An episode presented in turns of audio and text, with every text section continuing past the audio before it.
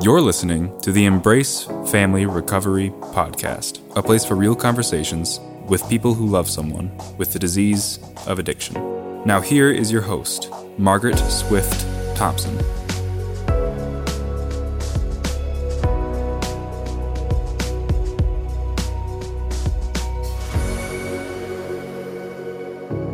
Welcome back. Today, I am thrilled to introduce you to Libby Cataldi, a mother, an educator, and the author of Stay Close A Mother's Story of Her Son's Addiction. Libby wrote this beautiful book with her son a part of every word. Libby and Jeff together publish a weekly blog called Thursday's Meditations, found on Libby's website called libbycataldi.com.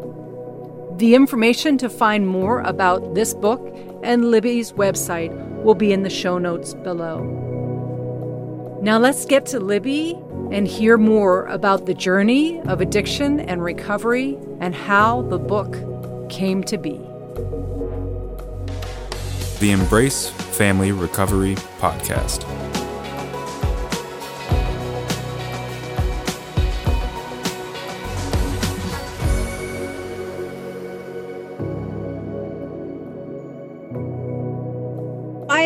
So thrilled, Libby. You are with us today and here to talk about your amazing book. Well, really, your story is amazing.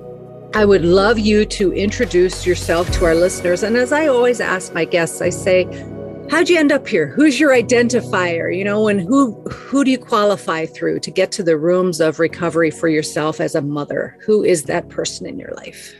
My person is my son, my firstborn son who started with beer and marijuana at 13. And as he says, it started as a party and ended as a sandstorm. And so it started pretty normally. I thought, eh, he's drinking, he's smoking a little pot. What's the big deal? Um, so I started in a place of naivety and ended in a place of desperation he started in a place of a party and ended up in the end shooting heroin into his neck and into his groin. He has destroyed his veins in his arms, legs, and feet. And when he goes to the hospital, they put an IV into his neck. So his journey was 14 years. It's amazing he's alive. It's amazing he's alive.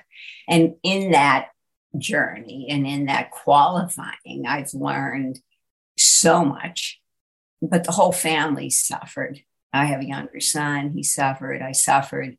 Um, my ex husband, you know, was on Pluto through it all. And I was so angry. But the reality is, he didn't know what to do either.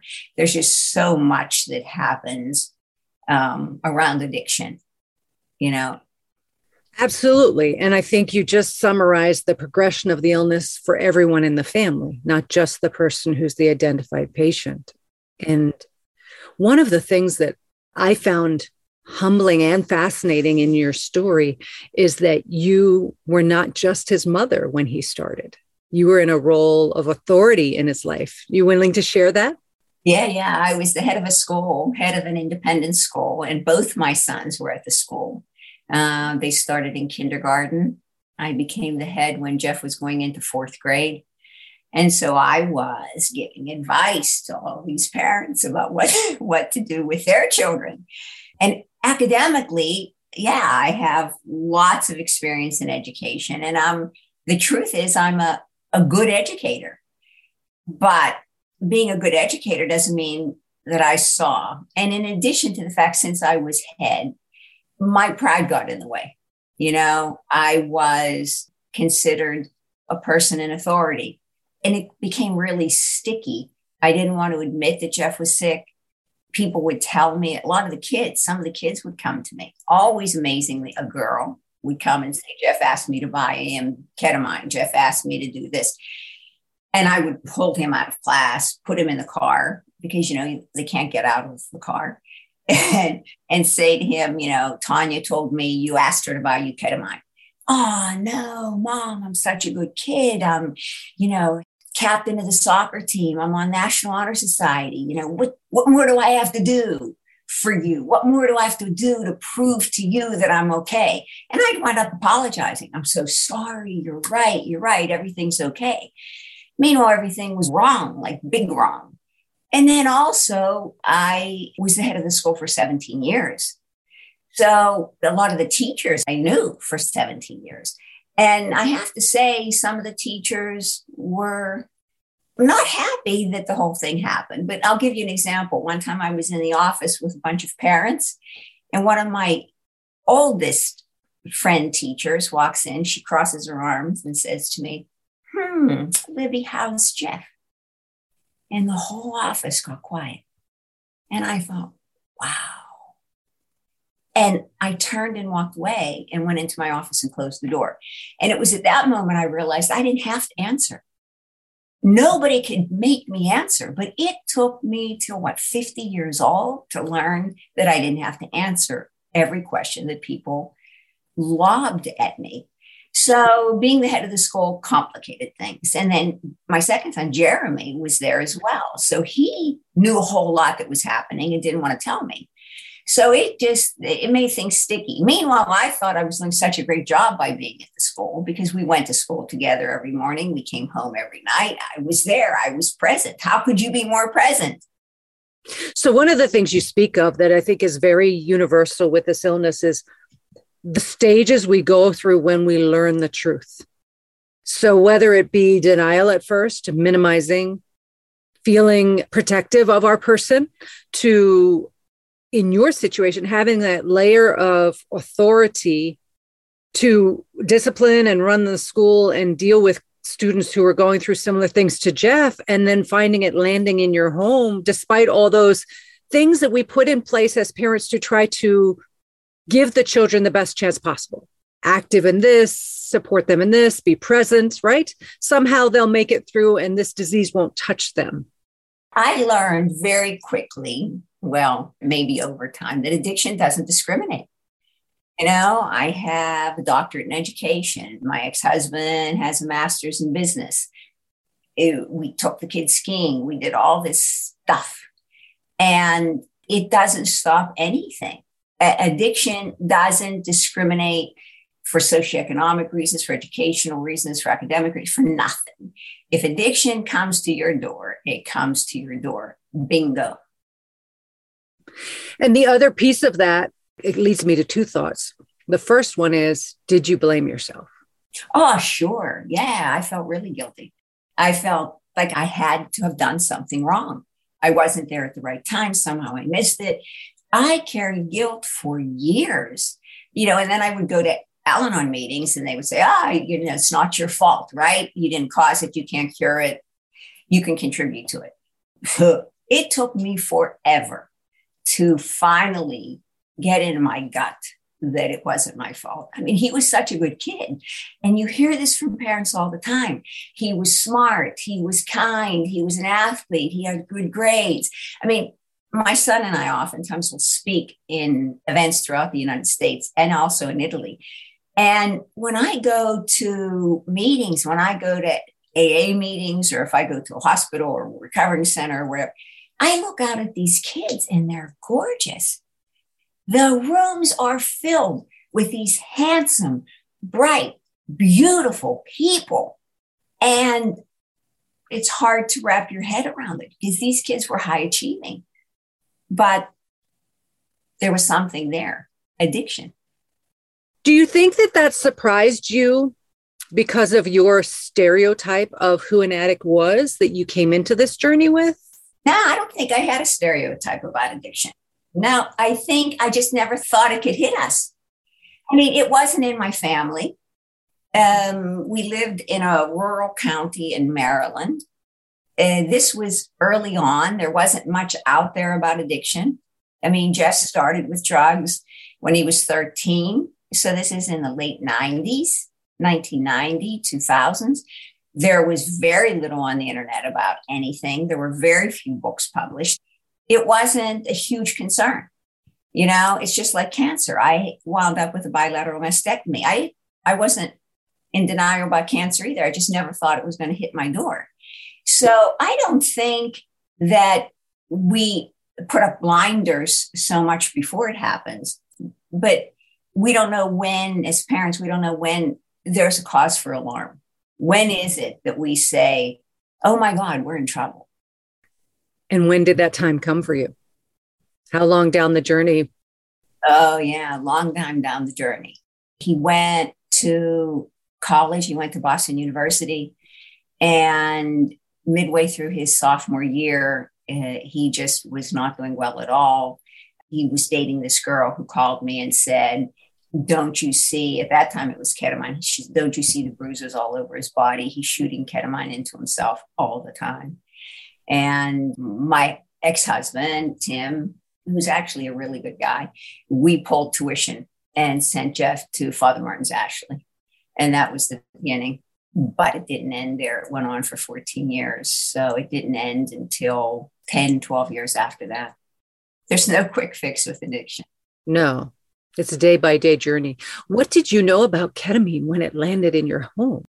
Nothing, absolutely nothing. There was nothing on the internet at that time either. All I did when I did Google it, it was uh, a tranquilizer for animals. And ketamine wasn't uh, in the news. Now it's actually a psychedelic drug that they're using for therapy. It's unbelievable. I I just wrote to my son this morning and said, "We've come a long way." You know, this Gabor Mate, who who I respect tons in Canada, uh, is into psychedelics for helping to heal trauma and addictions.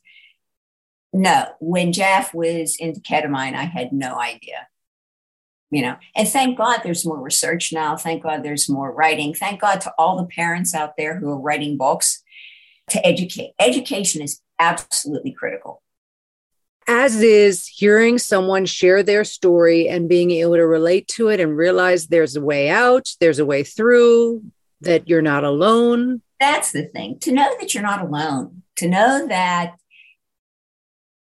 there are a lot of people who are suffering just as you're suffering and that you can talk to somebody.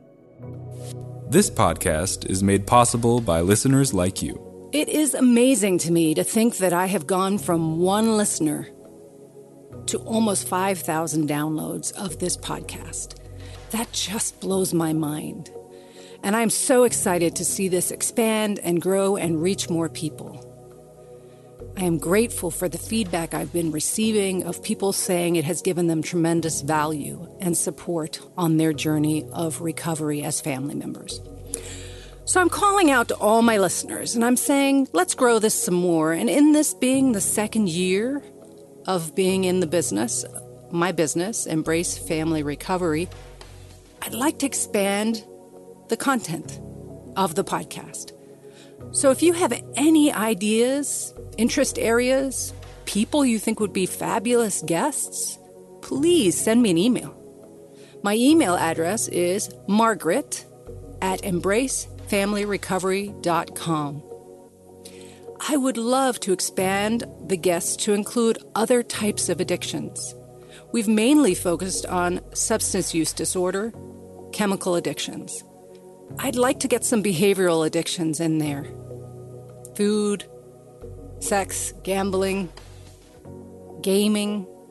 Whatever aspect of this illness has affected you as a family member and how you found your way through the journey of the disease in active behavior or use and into recovery. So, if you fit that category and you're willing to share your story, you know by now, if you're listening, that this is a conversation, a place where we just share. And that seems to be working as a way to offer people the chance to feel less isolated and know they're not alone in this process. So please reach out to me with ideas, be willing to be a guest. Again, my email is margaret at embracefamilyrecovery.com. And thank you for all your support, and let's keep this growing and reaching more family members out there. Please share this podcast with anyone who's been touched by the disease of addiction. Thanks, and take care of you. You're listening to the Embrace Family Recovery Podcast. Can you relate to what you're hearing? Never miss a show by hitting the subscribe button. Now back to the show. So I can't even imagine though I can a little because different but similar. When I found out about my partner's addiction, I was a host of a television show in a small community, and it was sent to me through an anonymous letter. Like I was trying to sit on the secret any way possible. And I can only imagine as a mom of a student in your own school, as the head of the school, how hard it was to know who to reach out to, who to share with, that struggle between protect and fear of shame and stigma and judgment. Shame, stigma, silence, secrets, it encases us. And I talk to no one. I talked to no one. I was head of school. Who was I going to tell? I didn't want to tell parents. I couldn't tell anyone. So, no, no, I was like a vault. I kept it vaulted inside me. And you know what they say, you know, we're only as sick as our secrets. It wasn't until the very end, near the end of Jeff's journey, that he wound up with a great therapist, Dr. McAfee, Patrick McAfee in California, who's a saint, who's no longer with us. He passed. But he told me, he said, the only way to heal addiction is to take it out of the shadows.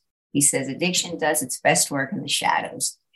But you, no, I didn't want to talk about it. And also, my second son, Jeremy, was humiliated by the whole thing. He didn't want anybody to know. I didn't want anybody to know.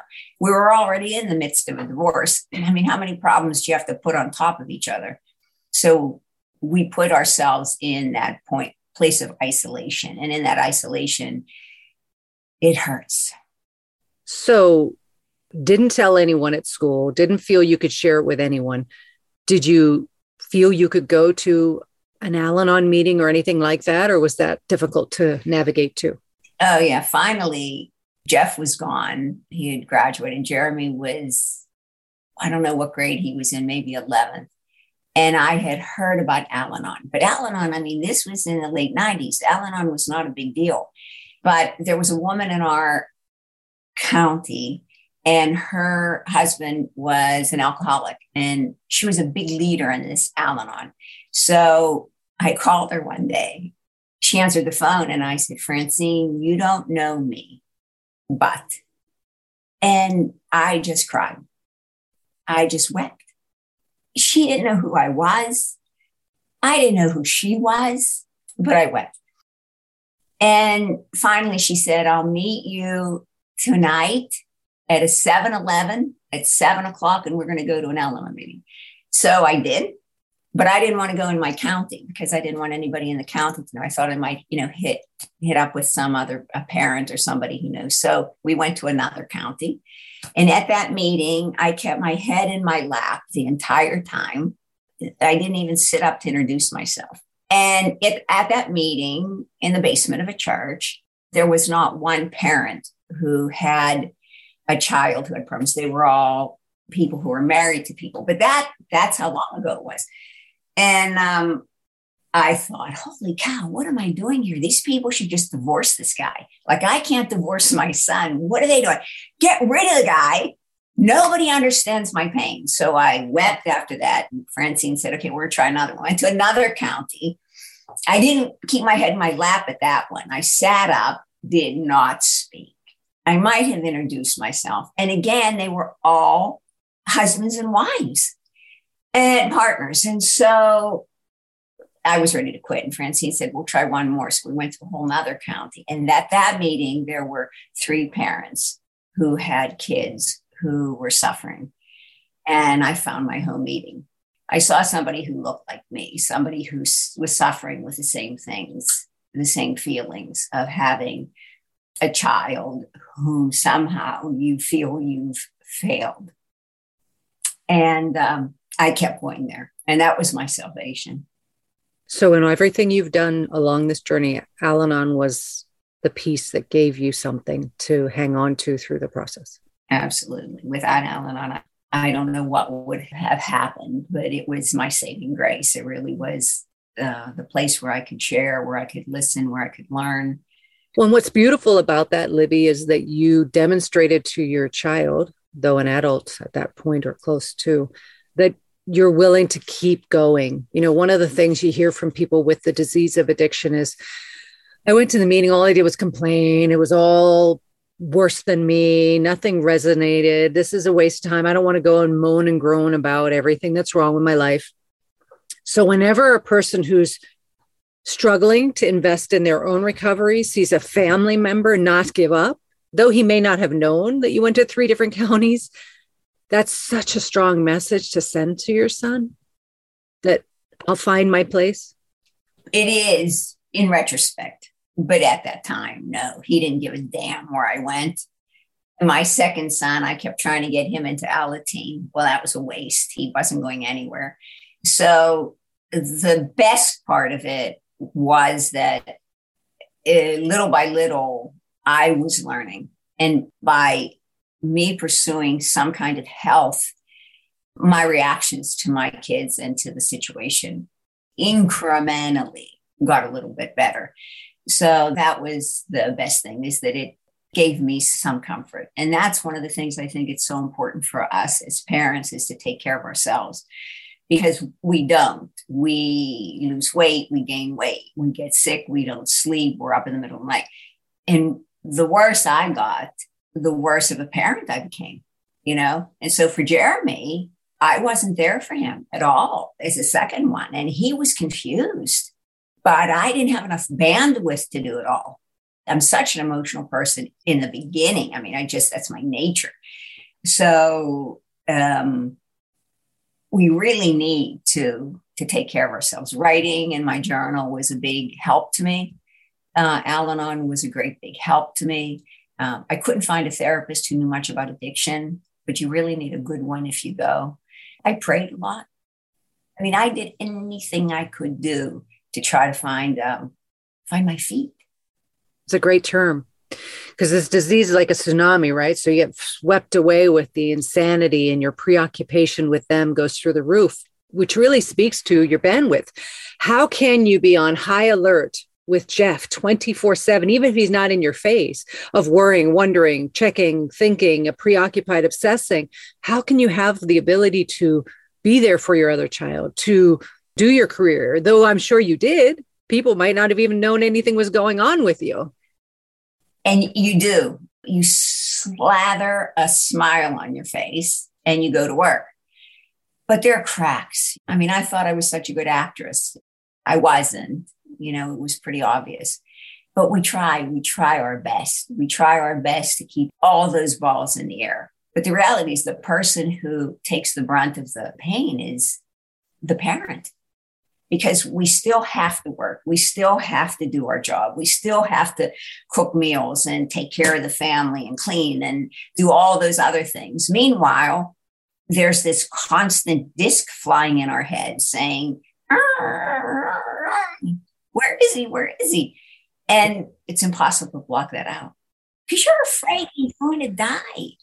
Of course you are the fear that a parent feels, a partner feels, a child feels about a parent who's using is universally the terrifying fear of loss that this will get so bad that I won't have them.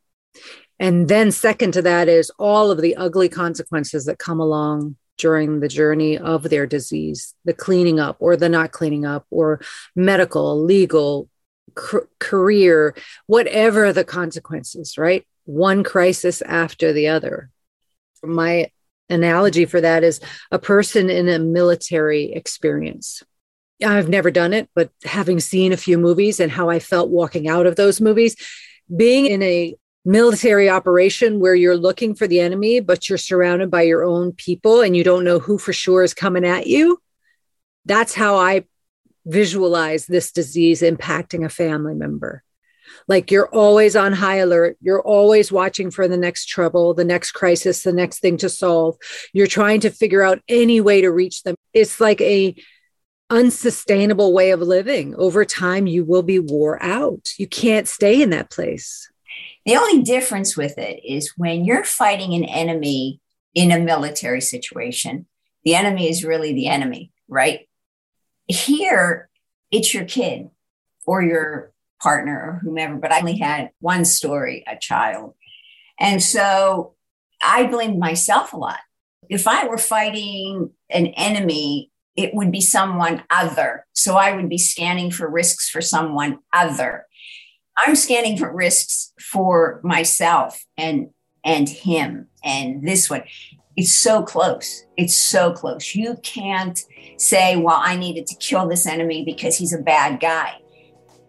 No, you kind of want to kill addiction, but that's a little harder. But you want to protect your son, although he's the one who's really inflicting the pain. So it's, I think, a stickier situation than that because there's no clear person I'm going to shoot the gun at. I want to shoot the gun at myself sometimes. Wow.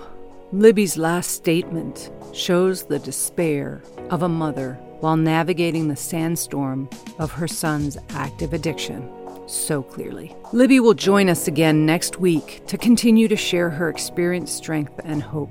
She will share the powerful story of how she came to the title of her book, Stay Close, and how it gave her a path forward.